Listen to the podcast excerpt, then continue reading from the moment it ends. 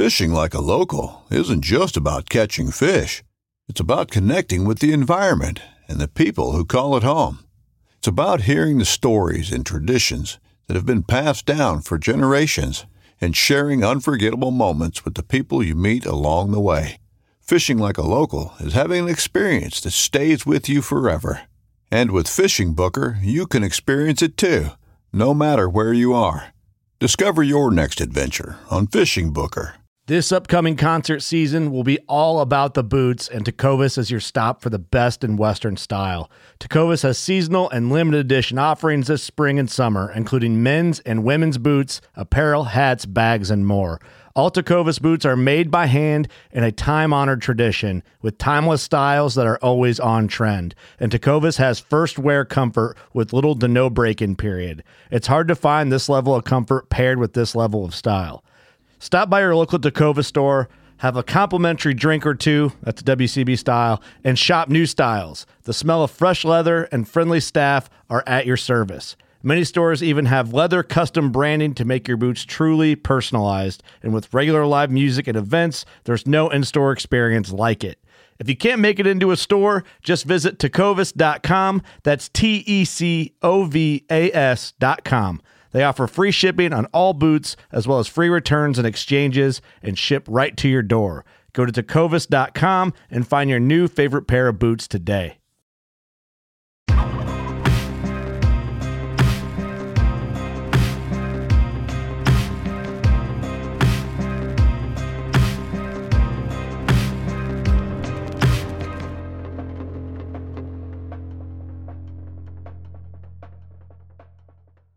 Right, guys, working class on DeerCast.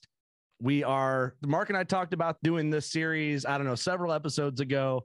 And I've got some feedback from us talking about it, Mark, but we wanted to do the working class on DeerCast Turkey OG series. And this is the first installment of four that I think we're going to do and roll out here coming into turkey season and during turkey season. So, Mark, thanks for the help in throwing this together. Appreciate that.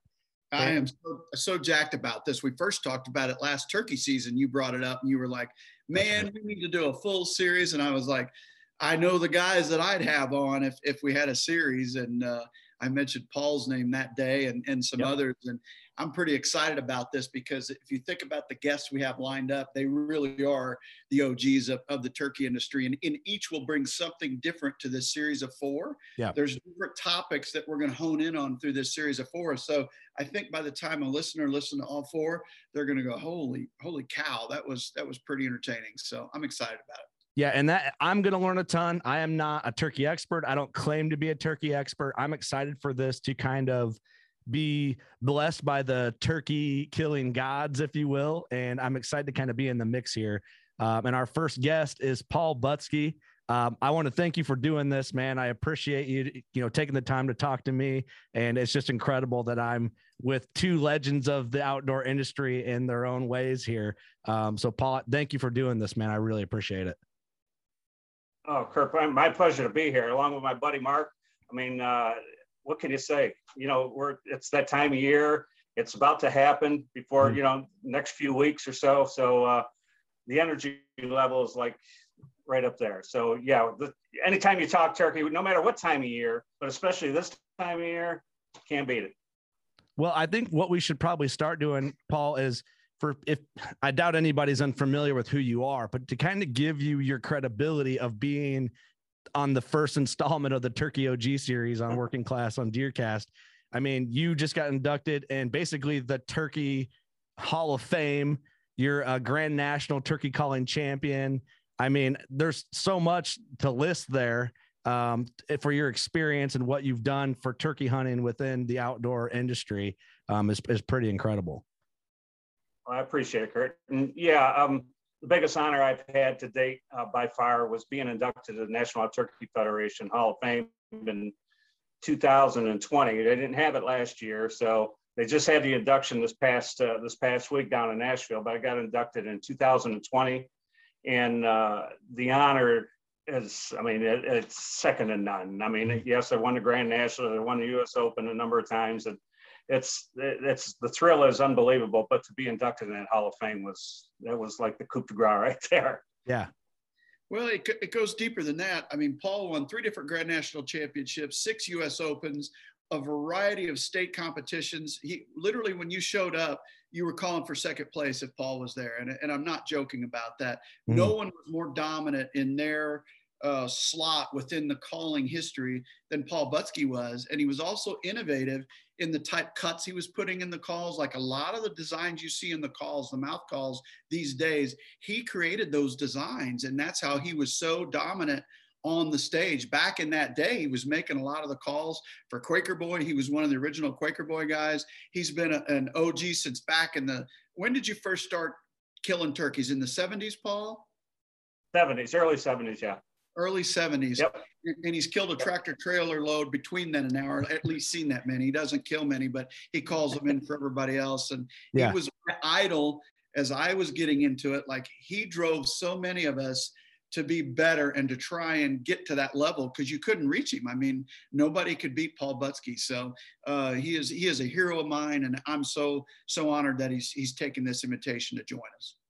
Yeah, that's incredible to think like if people would show up for a competition that they're just going for second place because you were kind of like that outstanding from everybody else. But when it comes to the cuts and stuff like that and the calls, is that stuff that you just experimented with over and over again? Or did you kind of were you did you have an influence from someone to know how to do that? Or where did that all come about? No pretty much i had access to a lot of calls you know what i mean? And uh, i started off you know buying mouth calls and and whatnot like anybody else but then i went to work for quaker boy back in uh, the late 70s and you know i was making mouth calls and i you know got a chance to cut a lot of different calls and try different styles of different things. And uh, just kind of one thing led to another. And uh, that's where i developed a cutter style call back around 1980 and uh, you know it's it's kind of blossomed from there. Pretty much a cutter and then you got you know a cut with another slice off to the side. You got your v cuts but it all basically started from that. Gotcha. Yeah that's that just seems cool like something that you could you know, back then experiment with and to separate yourself and kind of get, you know, honed into your craft and your and your way like that. Just like, you know, I, I kind of look at anything competition wise, you know, there's the guys that stand out like in archery or fighting or motocross. They do something that makes them stand out. They're an innovator in, in their craft and kind of take it to the next level. And then everyone follows suit from there. Um, which is good for industry in general, right? I bet you you probably just changed a ton in turkey calling and how people thought about that type of thing in the day. And, and there's no doubt about it. But also, you know, Mark doesn't mention Mark was such an icon and, and an innovator and all this stuff and a champion caller and all this as well. I mean, you know, things that he developed, you know, through MAD Calls and whatnot. And it, it's just, it's, it is today, you know, a lot of people just still follow all that. And uh, he's, believe me, we're buddies and we're like that but he's just up there and, and should be in the Hall of Fame before too long himself.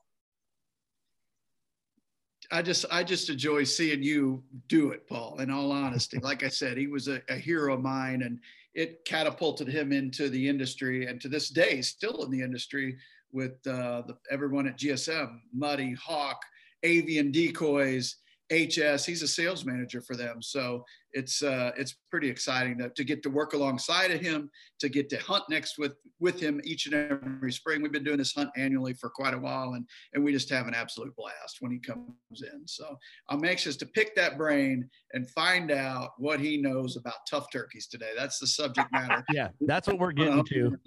But real quick, let me say one thing. It's refreshing watching you guys. I'm not calling you old but you guys have been in the game a long time. So it's cool for me to see it, to know that like your passion has never sizzled out over time because, you know, I think that's expected uh, with a lot of things that people are interested into. They just kind of fall out of it or whatever. And I don't see myself falling out of it at all. So it's nice to see you guys so hardcore at it and still remaining hardcore after it. Um, so it's cool for a young gun to see. But anyway, if I guess if I can call myself, I gotta say one gun, more thing. I want to say one thing before we get into the into the other stuff. But last year in my induction into the Hall of Fame, I, you know, I had to make a speech and all that. And the last thing I had mentioned about me and Mark hunting together for so many years now, and you know, when we kill a turkey or we get a turkey and the we get up there and we hug, high five, that has not lost one inch through the 50 years I've been turkey hunting it, I'm just excited now as I was back then. And and you you know that's a passion, and that's something that says something about the sport in itself. The adrenaline rush, the excitement, the camaraderie, being with somebody you know like Mark and and uh, you know or a little kid even that you take out there. I mean, it, you mm-hmm. don't lose that one bit. Hell, in fact, we're getting worse as we age. Like they we get so nervous, want a goblin? we'll all dive down, or you know, we can't get the gun on them. I mean, it's or we'll miss one. I mean, I miss. All right, get, miss. We get. I said we uh, collectively said it, but we get so nervous, Kurt, when we're out there together. It's just it's a thrill to be able to still do it because you go through and you evolve as a turkey hunter, and, and everybody listening to this will relate to this. Like as you age, you know, when you first get going, you think, man, my first bird, my third bird, my 20th bird. And now at mine and Paul's age, we're like, is that going to be my last bird? you know, so we cherish every moment these days. I can promise you. you have to now, especially with how crazy life can get. So let's talk uh. stubborn birds, tough birds, Paul. I mean, there's a lot of things in turkey season, uh, especially in the Midwest. From, mm-hmm. I mean, tough hunting scenarios in general. And let's start with one. Let's start with like a weather um, scenario because a lot of times it can be rainy or not ideal. And I don't have a ton of experience in hunting birds, and we'll just go with the rain or like a thunderstorm. Um, a lot of people might use that as an excuse to sleep in or maybe not hit it as hard as they would have normally if it's bright and sunny and birds are chirping. Um, what advice would you have for someone bad weather? We'll just go with rain and thunderstorms like you get often in the spring. Okay. First off, I you know I've done so many seminars through the years, and you know I I practice what I preach pretty much. And uh, the first thing I always used to tell people: number one, you can't kill a turkey between the sheets of that bed. Mm-hmm. So you got to get out there in the morning. You got to hunt them. It doesn't matter what kind of weather conditions. You're not going to kill them if you're home in bed. So mm-hmm. that number one is the most important thing. Number two, you got a lot less hunting pressure out there if you're hunting public ground and whatnot. A lot of guys are staying home and, and out of that environment. But turkeys are, uh, they'll do their thing no matter what the weather conditions are. Yeah, a nice clear spring morning or what definitely will fire up birds a lot more. But turkeys still do their thing, even in the rain and a windy weather and whatnot. So being out there, you got to be a lot more patient. I believe, you know, because number one, you got conditions like rain and wind, and your your hearing ability has cut way down, and also theirs is cut way down. So you do have to set up, I believe, a lot longer in a lot more uh, positions that you feel that where turkeys like to be at in those weather conditions. So scouting is important, getting out there and know where turkeys are, you know, in certain weather conditions, where they like to go to. So put yourself in those positions. That'll definitely increase your odds in those those per, those scenarios like that. Will a turkey call or gobble less or be responsive to calls less in weather conditions like that? It, it, it depends on the frame of mind of that bird. I mean, there's no doubt you can change the frame of mind of a turkey. Mm-hmm. You know, a turkey that may not, you know, be paying much attention to what's going on. I mean, it's there, yeah, it's the breeding season, but you know, he's not paying a lot of attention. To, you know, maybe he's feeding along, but sometimes you get a turkey fired up, he's just as responsive and just as vocal as if it was a beautiful, clear spring morning. So remember that? doing that, yeah, I remember that right there. It was snowing that morning. That was that was last year out in uh, where were we? Iowa or Missouri? Missouri. That was Missouri. Missouri. That's the snow. Yeah, that was, that was a snow something else I looked over. You know.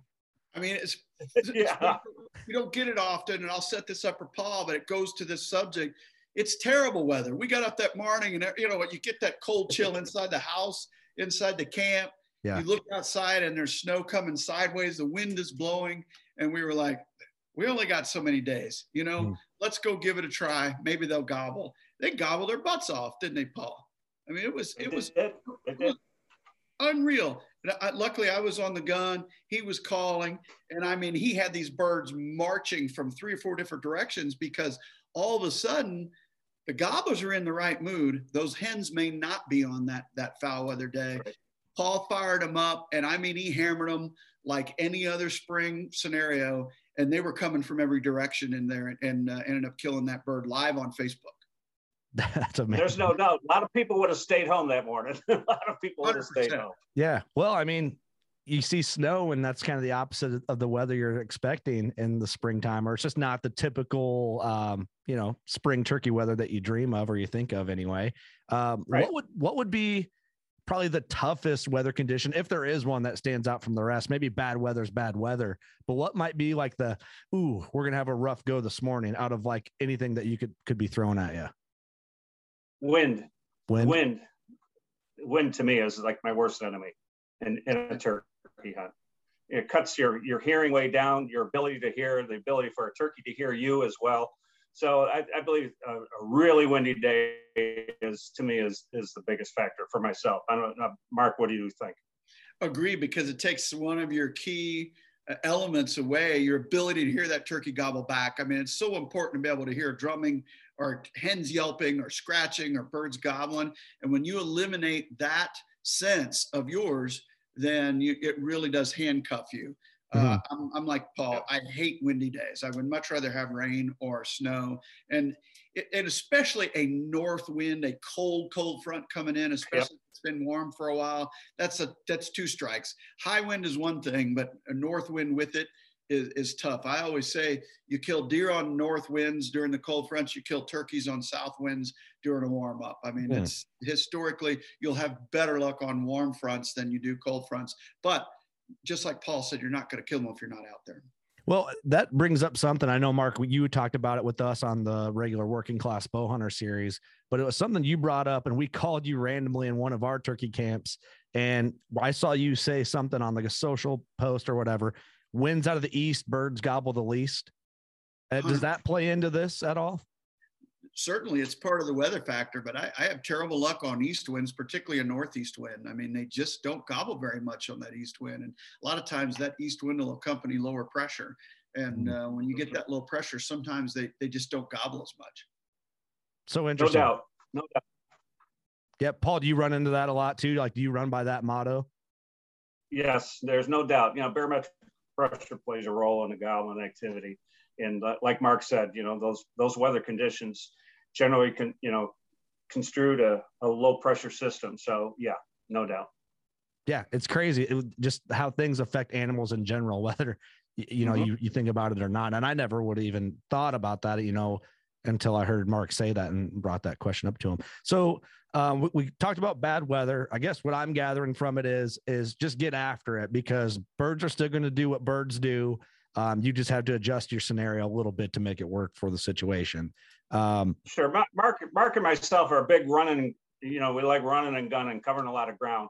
But on bad weather conditions, you have a you have a tendency you want to set up up maybe for a longer period of time because you know the ability of you hearing and them hearing you might take a little bit more for a turkey you know come your way. So yeah. Also read the situation and that's exactly what paul's talking about. Like if you're sitting there calling and you're not hearing gobbling anywhere it may just be that they're not going to gobble that day because of that inclement weather. Therefore they could come in silent. And i think that's a rule of thumb in general regardless of the weather. When they're not talking we probably talk a little bit less and our setups are much longer, not just a little bit longer, much longer because you could be calling a bird for 400 yards away that's walking real slow that when they're gobbling, they keep you in your position. However, when they stop gobbling, you're like, let's go get to the next one. In reality, you might be leaving a bird that's coming. So you got to give them time to play that out. And Paul's a master at this. And I've noticed this in hunting with him. Like the morning in the snow, we expected not to hear any gobbling,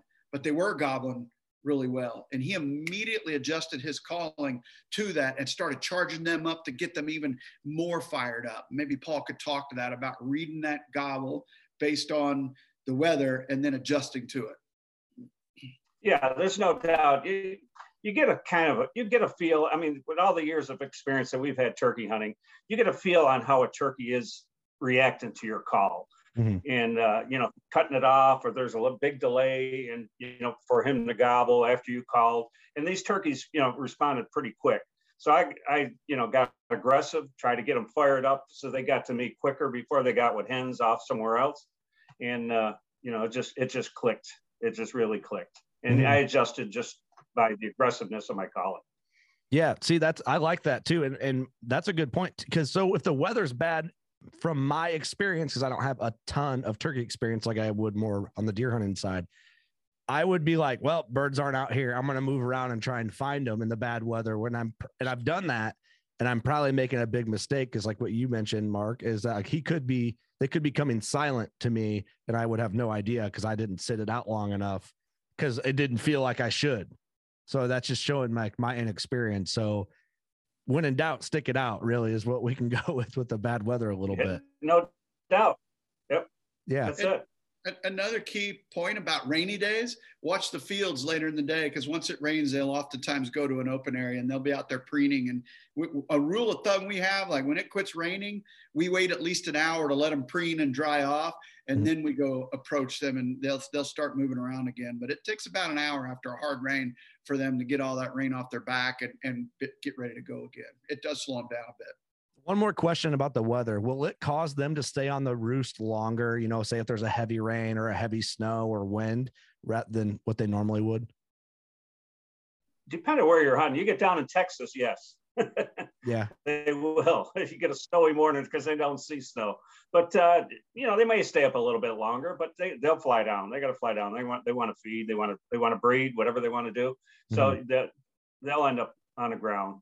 Maybe a little bit later, but not much. Nothing to really change your day on it. No, no. Okay. Love that. That's a, Um, you know, and that's another key factor. You know, knowing your terrain. I mean, it, you know, if you're hunting your own property, you pretty much know it like the back of your hand. But when you're hunting, you know, public ground or you're hunting areas that you're not real familiar with, you really should be familiar or try to get out and scout that area because you know turkeys like to do their thing in certain areas, and if you know where these you know certain spots are, you know that's another you know thing in your bag of tricks that you you can put yourself in the right position and try to get in areas where you know they might head to. So knowing where they want to come from and know where they want to head to is really key to in, in calling positions. Okay. Um, one one thing I want to go to from weather conditions, and I think probably one of the, and I don't know if this falls in line right after weather as far as affecting birds or how someone might approach a, a turkey hunting. Mark, I don't know if, if you agree with this, but from my perspective, uh, would be like hunting pressure, um, whether it's neighboring hunting pressure on your piece, or you've pressured the birds, or you're on public, and then they're getting pressured by other people. How will if you know you're going to hunt, I guess I'll start this way. If you know you're going to hunt a heavily pressured piece, what would probably be the first way you would tackle it? If you know the birds have been hunted hard or the neighbors have been after them and they've been called out a lot. You asking me? That or was to Mark Oh. or myself. I was asking Paul, Yeah, I thought there was a delay in the internet here. So I was like, all right, we're good. Whoever wants to take it, I guess. I'm just asking that question. I thought we had an internet lag. I'm like, all right. Okay. Go ahead, Marcus. I, I was, I was No, I, I think it's for you, Paul. It's for you. What was the question? I love this. Hey, cheers, guys. um, hunting heavily pressured birds. How would you tackle it? Heavily- Heavily pressured birds. Pressured birds. I'm and that, okay. How I do you gotcha. how do you change your tactics with heavily pressured birds? Well, pressured birds, and I'm used to that because, you know, hunting in the areas that I've hunted growing up in New York and Pennsylvania was pretty much all public hunting ground. So the best way to hunt pressured birds, number one, is if you're able to locate something the night before, you know, doing Mhm. some preseason scouting or get try to get a bird fired up that evening before, if you can know where he's at. So you've got a good starting point and try to get yourself in a position, you know, maybe 150, 175 yards from that bird on the same level above him if you can. Try to get in there as early as you possibly can before you even start to work them. Because you don't want that bird doing a lot of gobbling that would draw another attention from another hunter and have them come walking in on you. So you try to get somewhat close to that bird in a good position before this turkey even starts gobbling in the morning. So number one, the closer you can get, the better off you'll be. But there again, depending on the foliage, depending on the time of year. Mhm. So I get in there and I'll, you know, just do my basic, do some soft calling, try to get them to gobble, know where I'm at, and hopefully get them to fly down before you try to get them fired up and call them on in. But uh, you know, pressure you got to watch, and you got to be careful of other hunters. I mean, you got to be so aware, more so than any other type of hunting situation, of other hunters sneaking in. So depending on the caller that you are, you know, if you're a good caller, you got to be you got to be really careful because people unfortunately do sneak in on on other calls and other gobbling turkeys. So be aware of that situation as well. But try to get close. Try to get set up and before you'd even call them. Number one in hunting yeah. pressure areas. Basically, just give them less less room for them to move around you and do something different to another hunter or whatever. Mm-hmm. Yeah, you want to get tight on them. You want to get tight as you possibly can. Yeah, the decoying and calling factor on a, a highly pressured like piece of public is presents a certain level of danger that I think can get looked over a lot of times. You know, it's you hear the horror stories of people getting shot and stuff like that, and you know that's something to consider. Big, especially if you're a world champion turkey caller, you really sound like a turkey out there. But if you're me, someone's like, "That's not a turkey. That's Kurt over there butchering that." So yeah, you'd be surprised. You'd well, be surprised. And, and, and you're absolutely right. You know, as far as uh, I mean, you know, hunting with Mark, and and you do that a lot more in the Midwest and out west, and what is you know fanning a turkey.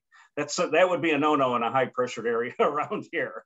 Yeah. I mean, uh, it's so effective. It really is. But there's so much of a visual aspect that other hunters walking through the woods could pick up on, and unfortunately sneak in on you. But uh, mm-hmm. you know, those are very effective tools. But you know, not in high, real high pressure areas. I would not do something like that. Okay. What about like a highly pressured piece of private that you know you're not going to have any another hunter move in on you, and maybe, you know, say I'm hunting the piece, I put the pressure on the birds, and it's fifth season in Illinois, and I've yelped at them and done all this and mm-hmm.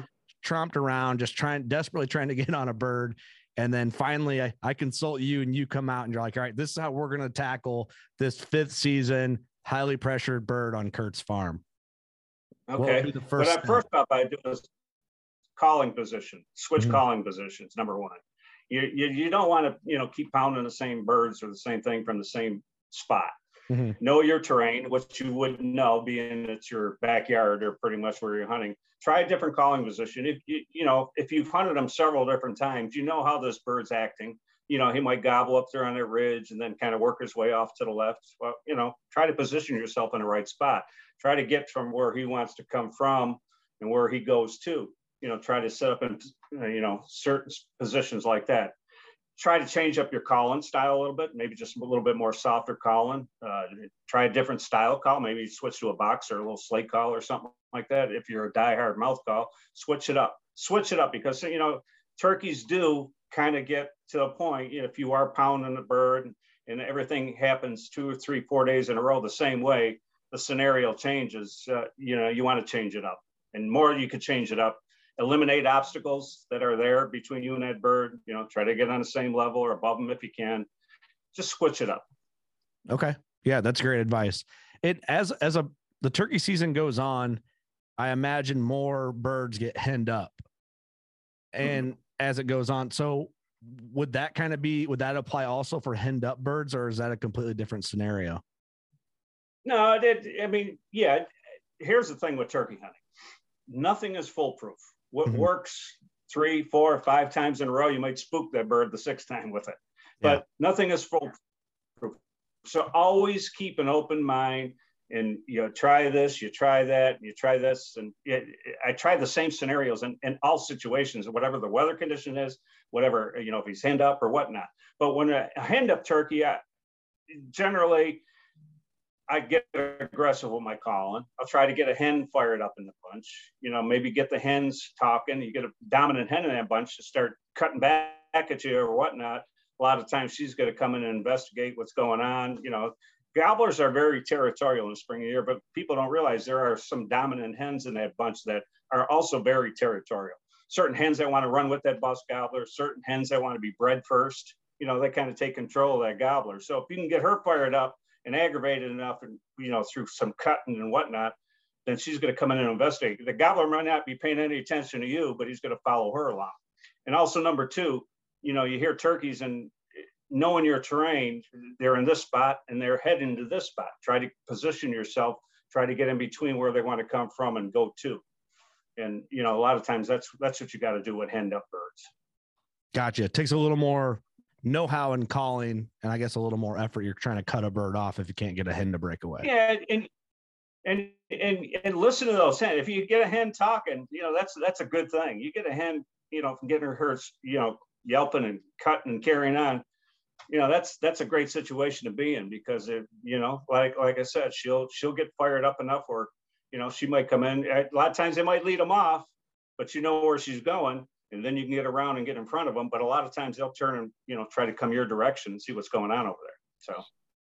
In a situation like that when you get the hen talking is it good to like cut her off each time or is it good to kind of like separate how often you're cutting her off? Like do you let like curiosity get her or do you stay on her to keep her interest going?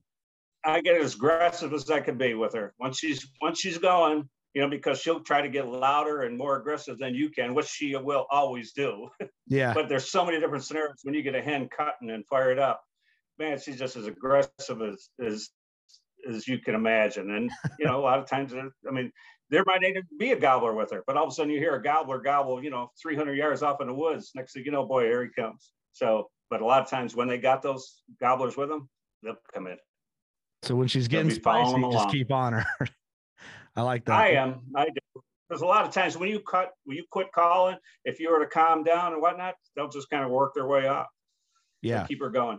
You got a call there, Paul? You want to blow one? Just talk, talking that hen stuff, like where you're really trying to fire her up. I don't know if you got one there or not. I'm sure you do. Yeah, I got something there. I think a, a, a, a, cut is more of an aggressive call. You know, like a sharp dried out.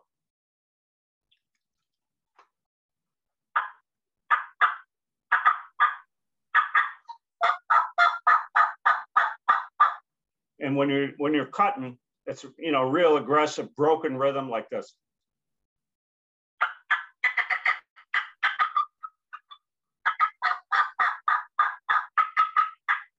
So the more aggressive and calling like that, that hen, she's over there, bop, bop, bop, and you try to get as loud and aggressive as she's getting, she's going to come in and check it out. There's no doubt about it. We had a scenario like that last year in Iowa. We were hunting and we were on a piece of private ground and all the birds were off the private on the public. and, but we had a good setup on the private, but you could hear them. They were, they were still flocked up. It was the early part of the season. And sometimes it comes down to what part of the season you're into. And we could tell the flock was still vocal. This was two hours after fly down or an hour and a half after fly down. The flock's still talking. They're still, you know, in the woods and you hear these intermittent fighting purrs and you know they're still establishing their pecking order. So Butski starts to turn it on. I start to turn it on. All of a sudden, they hear these two new voices. So you never forget that either. You're a new voice to their flock. Mm-hmm. And we start charging right. it up and I mean, it wasn't long. Here they came. The whole flock came. It was like four or five different longbeards and a bunch of hens. And they are just charging up through the woods, gobbling. And the hens were yelping and coming and coming. And then they got to this deep ravine and they never would come around it. And they ended up sifting on by us. But had that not been there, they'd have been in our laughs. Uh, but it was it was really cool to cool those call those birds off of public onto private and almost get them killed. And we, we did not kill one that day, but we got close. But we did it by getting really aggressive and literally just screaming at them. Yeah, that's fascinating to think about. I always worry that I'm going to overdo it, um, just not knowing enough. Um, and then going into that, like that's another tough hunting scenario. Is like, why does a bird, and maybe there's no answer to this, maybe they're just, I don't know what it is. Like, what's up with getting hung up on a ravine or a fence post or a little creek? Like, is there any way around that, or is that just part of hunting birds? They just do it that's part of hunting birds. And and you know, going back to what you were saying about you know not knowing when to call, when not to call, it, and it's a different scenario if it was just a gobbler by himself. You know, a gobbler by himself, you got to you know sometimes you got to lay back on your call. You you want him to come looking for you. You know, you, you, you let him gobble. Sometimes you don't even answer back. You know, you kind of play a little hard to get. In other turkeys, you can tell every every call you make that turkey's going to cut you right off you know, you get a feel for how a turkey's reacting to your call. Now, when a hen's fired up, like I said, I don't quit. I keep it up with that hen because she's, you know, got to calm down and kind of walk off her direction and take them gobblers with her. But if I get a mm-hmm. hen fired up, it's a little bit different. But a gobbler, you got to kind of, you know, know when to call, when not to call. You get a feel for. Yeah. Um, I'm going to play this. This was that scene that I was talking about. I'm, so, I'm sorry, Paul. This is that scene I was talking about where we were working those birds on that public ground. So here we are in public, public, and and just listen to Butski hammering these turkeys. It's only like 37 seconds, but I had to pull my phone out because I was just sitting there just loving the fact that he was hammering these public ground turkeys this hard.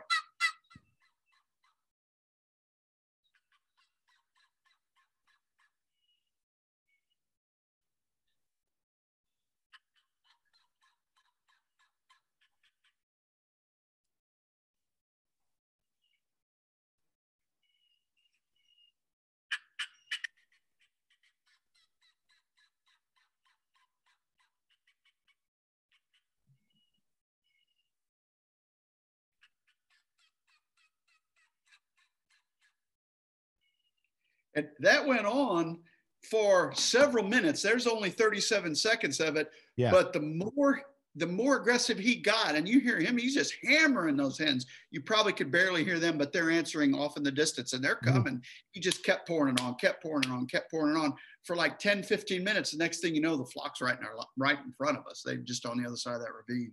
That's amazing. What time of year was that? Mm, that would have been like April the 16th, 17th, probably in Iowa. Gotcha. Okay. Yeah, that's cool. I that's something I'm going to keep note of because you know, calling at birds, I've got hens worked up, but I didn't know to stay aggressive on them like that. So that's a good tool to have in the bag or something to think about next time that happens. There's a lot about turkey communicating. A lot of people don't know. I know I'm not the only one in this boat, but I'm glad I'm learning this way. This is more more fun, you know, to talk to the guy himself and learn this stuff. But yeah, I, I just I didn't know that, and I'm sure a lot of people didn't really realize to stay on them aggressive like that when they're doing it. But um, and then you know if you had a solo Tom by himself, kind of flirt with them a little bit and get his curiosity, but keep him intrigued all at the same time. So, but you heard call Paul's pace there. Mm-hmm. Like Hen would answer, he'd answer back. Hen would answer, he'd answer back. He wasn't just nonstop calling. And sometimes I hear hunters and I hear them and they'll they'll get on that call and they won't stop. Paul still had a pace. He increased what he normally would do in terms of how often he called because the hen was answering. Mm-hmm. If she was a little bit less uh, responsive, he would have slowed his pace down, but he still had a back and forth pacing to his overall calling rhythm. Yeah, you're kind of matching right. her pattern, right? You are. Yep. Yes, definitely. Finishing her sentences and matching her pattern pretty much is what I'm really ticking her off. Which that that that'd piss off any lady if we're uh, if we're being honest. I guess it's just I guess it would how you'd aggravate your wife. You just do that to the hen, and then you they'll be coming your way. Oh, I can aggravate her real easy. Cutting her off every time she tries to make a point. so, um, do a lot of birds? I guess this. I mean, for time's sake, this might be the last thing we get to, Mark. Unless there's something else you want to throw in. Um, everyone, well, not everyone, but a lot of guys are using decoys. Um, a lot of birds can be shy of decoys, or um, I guess everyone's had it where they have their decoys out and the bird sees a decoy but doesn't react to it how you thought it would. Um, what, what's your take on birds that might be more decoy shy? And maybe that ties into hunting pressure. I don't know. Go ahead, Mark. You oh. answer that.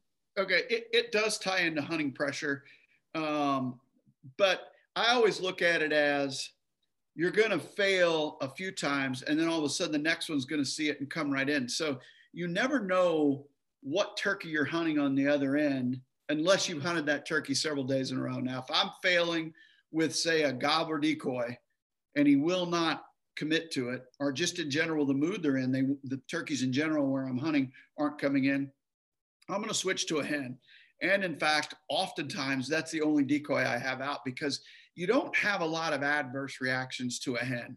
Mm-hmm. I love that avian, just, you know, comfortable hen, just kind of feeding along. You don't get a lot of adverse reactions to that. It also gives you a visual aid to your calling. Mm-hmm. Uh, but there are those times where you really need a gobbler present or a gobbler decoy or a fan because a bird he won't won't come to the hen won't come to the call and then all of a sudden you fan him a few times and boom he's running coming to run over you so every scenario is different. And Paul mentioned this earlier. It's like a chess match out there. And it's really having been in the situation enough where you see what the bird's doing, you recognize what he's doing, and you try to adjust your techniques accordingly. Because mm-hmm. sometimes you're closer to success than you realize you are. Oftentimes you sit there and you go, I'm, I'm out of the game on these guys. And then the next thing you know, they're at 20 yards and about to ro- roll you over. Mm-hmm. I don't mm-hmm. know Paul yep. wants to add into that, but you got to read the scenario and try to adjust to it. But you know, there's other times then where no decoys the ticket. You know, like I love decoys because I'm in open ground a lot. And if I'm hunting the woods, I don't hunt. I don't hunt with decoys very often. I'm using the terrain to get to a position where when they pop up, they're within gun range and I kill them it, within cover. Right. And, and I'll let Paul extend on that. No, that's absolutely correct. And you know, the big thing that, like we talked about in, in different situations and different scenarios, uh, trying to position yourself where that turkey just pops up, like you said, just over the ridge. And and but the big thing that I like to tell people is, is you know, as much as you're turkey hunting, nothing's happening, nothing's happening, nothing's happening. It takes five minutes sometimes. All of a sudden, you could be as down and dejected as as as could be. You're not hearing birds, and you finally get a turkey fired up, and five minutes later, there he is. You're flopping on the ground in front of you. I mean, that's what turkey hunting does to us. I mean, you know, you just never know when it could happen. Turkeys might not be gobbling at all, and the next thing you know, you get one gobbling, and five minutes later, you got you you got them on the ground. Yeah, that's the fun of it. I think another key situation we, we haven't talked about, and it's one that I personally start to get a little depressed when it occurs, but it's the tail end of the season. Mm-hmm. All the good mm-hmm. stuff is in the rearview mirror when they're flocked up at the early part of the season and then they get henned up and then they lose their hens and they're coming again. But what happens when all of that stuff's in the rearview mirror and the gobbler flocks are coming back together? They're not gobbling as much in the morning, they're not gobbling as late in the morning, and you really feel like that testosterone has dropped within the gobblers. Paul, what are you doing there late in the season to try and get on a turkey and kill them? What I do is, I, I mean, I, I am real aggressive. I try to get something fired up. There's been so many different times where I've seen turkeys out there together that, you know, in a field and, and you're hammering them. They're not paying any, no attention. Yeah. Next thing you know, you keep it going, you keep it going. Next thing you know, you got one of them gobblers pick their head up and look your direction. And before you know it, it's kind of a race. I'm coming in to, to get you. And, and it is a low testosterone level. You get something fired up. But you also got to realize at that time of year, gobblers that may have been killed in a particular area, turkeys will, will travel a lot more. So a lot more gobblers might come into that particular area that's, you know, they, they, they've lost their hens or hens have left them and they're, they're still vulnerable. So they'll cover, they may come in an area that you, you know, you're hunting that, you know, you had already killed a gobbler in and next thing you know, you got a new turkey that's showed up because I mean they they cover more ground when they are still in that higher testosterone level, and they're still looking for a hen. So you never really know. But gobblers that you know are kind of low level, I I try to get fired up again. I like it. I like the aggressive approach. How far? Um, just curious. I feel like people don't talk about this a lot, or at least in my realm. How far will a bird travel? Uh, is there a known like estimate on that? Like a bird with high testosterone, he's looking for a hen. I mean, I'm sure it doesn't, there's no cap on it, but have you heard of any unique stories with that? There really is no unique cap, but if you hunt out west, you hunt you hunt Merriam's or places you know where you hunt Merriam turkeys, they'll cover a long, they'll come a long ways. You see a little dot sometimes off a you know a mile away, and, and as long as he can hear you, I mean that turkey's going to come your direction. I've seen them come in Montana, come over different mountains and and and come to us. I mean, they've heard that call because of the you know the terrain, and yet they're still a long ways away. So they'll cover a lot of ground if they're in the right mood. That's yeah. another reason to stay put too. You might have a bird coming that you're not aware of that's putting in a little more work than right. He may, he may be answering and you and you don't hear him. He's so far away. You don't hear him. Right. They, they hear better than us. And it's one of the reasons, you know, Paul was one of the original guys at Walker's Game Ear. You put those game ears on, all of a sudden there's turkeys gobbling that you don't even hear with your own, your own ears, but sometimes they'll gobble out of hearing into hearing. But to your question, Kurt, there's Dr. Michael Chamberlain.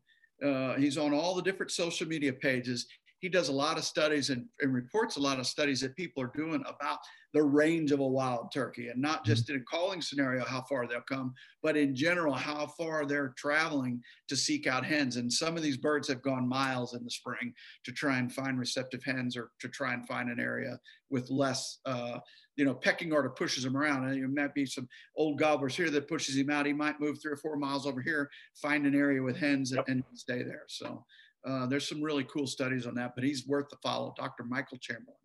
Yeah, check that out. That's super interesting. Uh, that's always intriguing to me, whether we're talking whitetails or you know, I got real into the mule deer migration out in Wyoming and stuff like that. It's just fascinating what animals will do.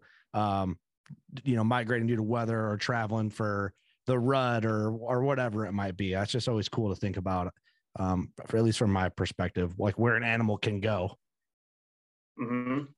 On Instagram, he is Wild Turkey Doc, all one word.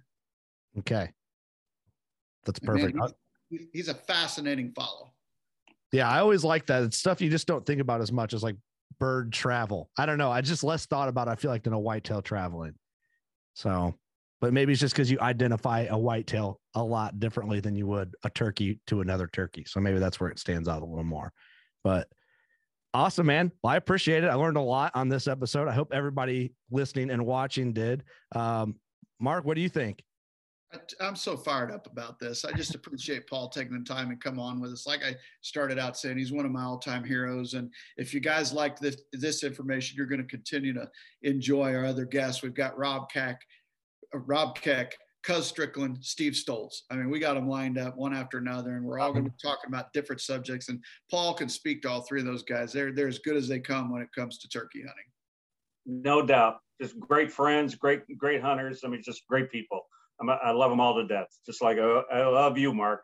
Love you too. Believe me. I mean, we go we go way back, and uh, you know, you, you just I, I look forward to every spring. Just just what we do. Just you know, just being able to do it. It's just uh, it's just rewarding. It won't be long, buddy. I can't wait till we're out there hugging each other's neck over a miss. I love it. I love it. Well, thank you so much for doing this, man. I really appreciate it. I might be a turkey expert by the time this whole series is over with, or at least I'll think that I am. And then it's time to really go put it to the test.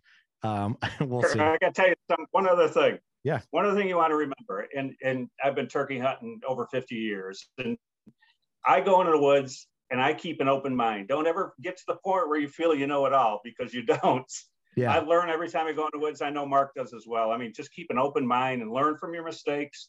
Uh, you know, try this. Always keep try that. You know, there's scenarios I'm out there and I said, "Geez, I haven't done that in a while," and and and it works. So Mhm. always keep an open mind and always be able to reach in your bag of tricks and, and learn from your mistakes.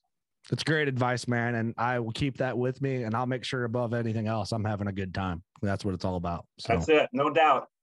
Awesome. Well, thank you so much, man. I appreciate you. Mark, thanks for the help with this. I appreciate the the turkey hunting gods blessing me with some of this knowledge. I hope you guys learned something at home. I think I, I know you did. And I appreciate you tuning into the Turkey Hunter OG series on Working Class on DeerCast. Thanks for being here. And I, Mark, I normally say go shoot a giant on this series. And go shoot a giant beard. How's that? Uh, yeah, go go shoot a strutter go go shoot a long beard, something like that. Go yeah, shoot a giant long beard. Yeah. We'll Yeah. close her there. Thanks, guys. Thank you.